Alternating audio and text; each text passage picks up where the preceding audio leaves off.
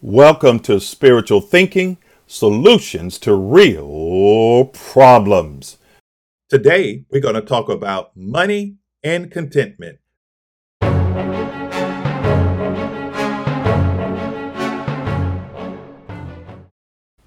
Bible tells us a lot about money, greed, wealth, debt, contentment, and many other things. These are just a few areas that pertain to our spiritual and financial lives. There are over 2,000 verses about money. Today, I'm going to read to you some Bible verses that will help you as it relates to wealth and contentment. No one can serve two masters. Either he will hate the one and love the other, or he will be devoted to the one and despise the other. You cannot serve both God and money. But the worries of this life, the deceitfulness of wealth, and the desires for other things come in and choke the word, making it unfruitful. Do not wear yourself out to get rich. Do not trust your own cleverness. Cast but a glance at riches, and they are gone for they will surely sprout wings and fly off to the sky like an eagle. Now listen, you rich people, weep and wail because of the misery that is coming on you. Your wealth has rotted, and moths have eaten your clothes. Your gold and silver are corroded. Their corrosion will testify against you and eat your flesh like fire. You have hoarded it wealth in the last days. Look, the wages you failed to pay the workers who mowed your fields are crying out against you. The cries of the harvesters have reached the ears of the Lord Almighty. You have lived on earth in luxury and self indulgence. You have fattened yourselves in the day of slaughter you have condemned and murdered the innocent one who was not opposing you. He who trusts in his riches will fail, but the righteous shall flourish as a green leaf.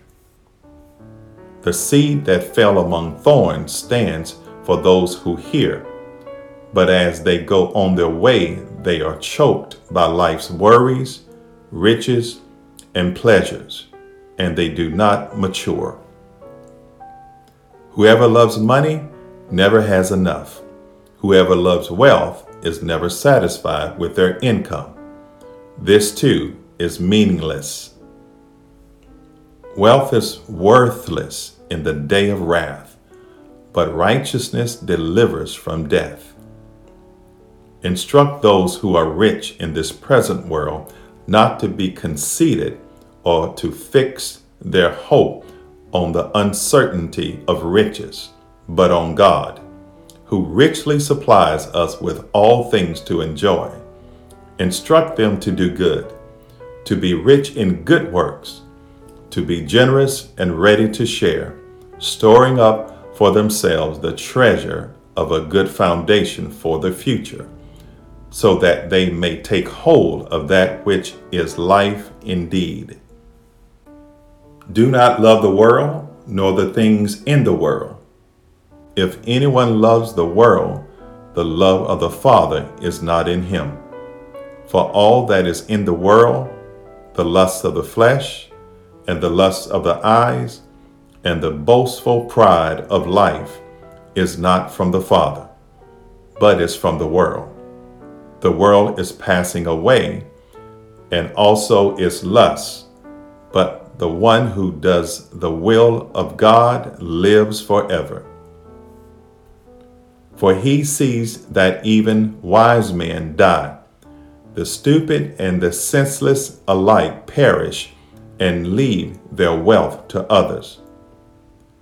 Their inner thought is that their houses are forever and their dwelling places to all generations.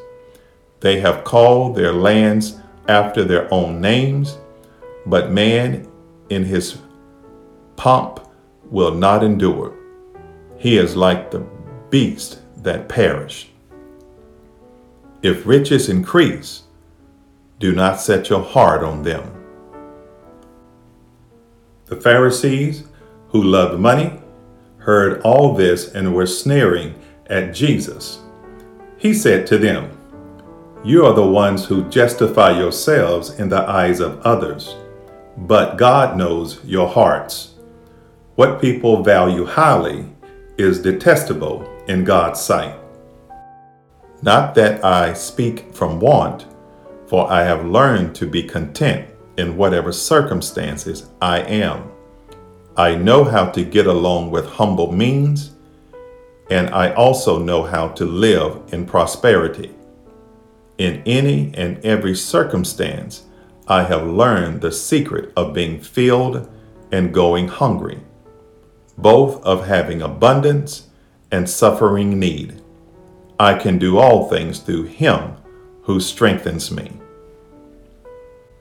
But godliness with contentment is great gain. For we brought nothing into this world, and we can take nothing out of it. But if we have food and clothing, we will be content with that. People who want to get rich fall into temptation and a trap and into many foolish and harmful desires that plunge men into their ruin and destruction. For the love of money is a root of all kinds of evil.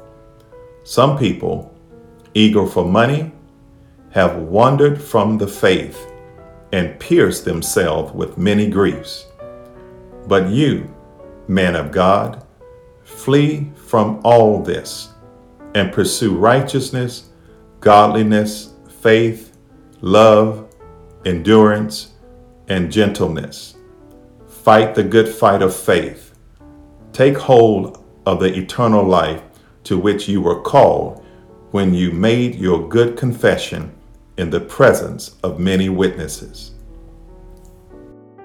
And he has said to me, My grace is sufficient for you, for power is perfected in weaknesses. Therefore, I am well content with weaknesses, with insults, with distresses, with persecutions, with difficulties, for Christ's sake. For when I am weak, then I am strong. And we know that in all things God works for the good of those who love Him, who have been called according to His purpose. If they obey and serve Him, they will spend the rest of their days in prosperity and their years in contentment. The fear of the Lord leads to life. Then one rests content, untouched by trouble.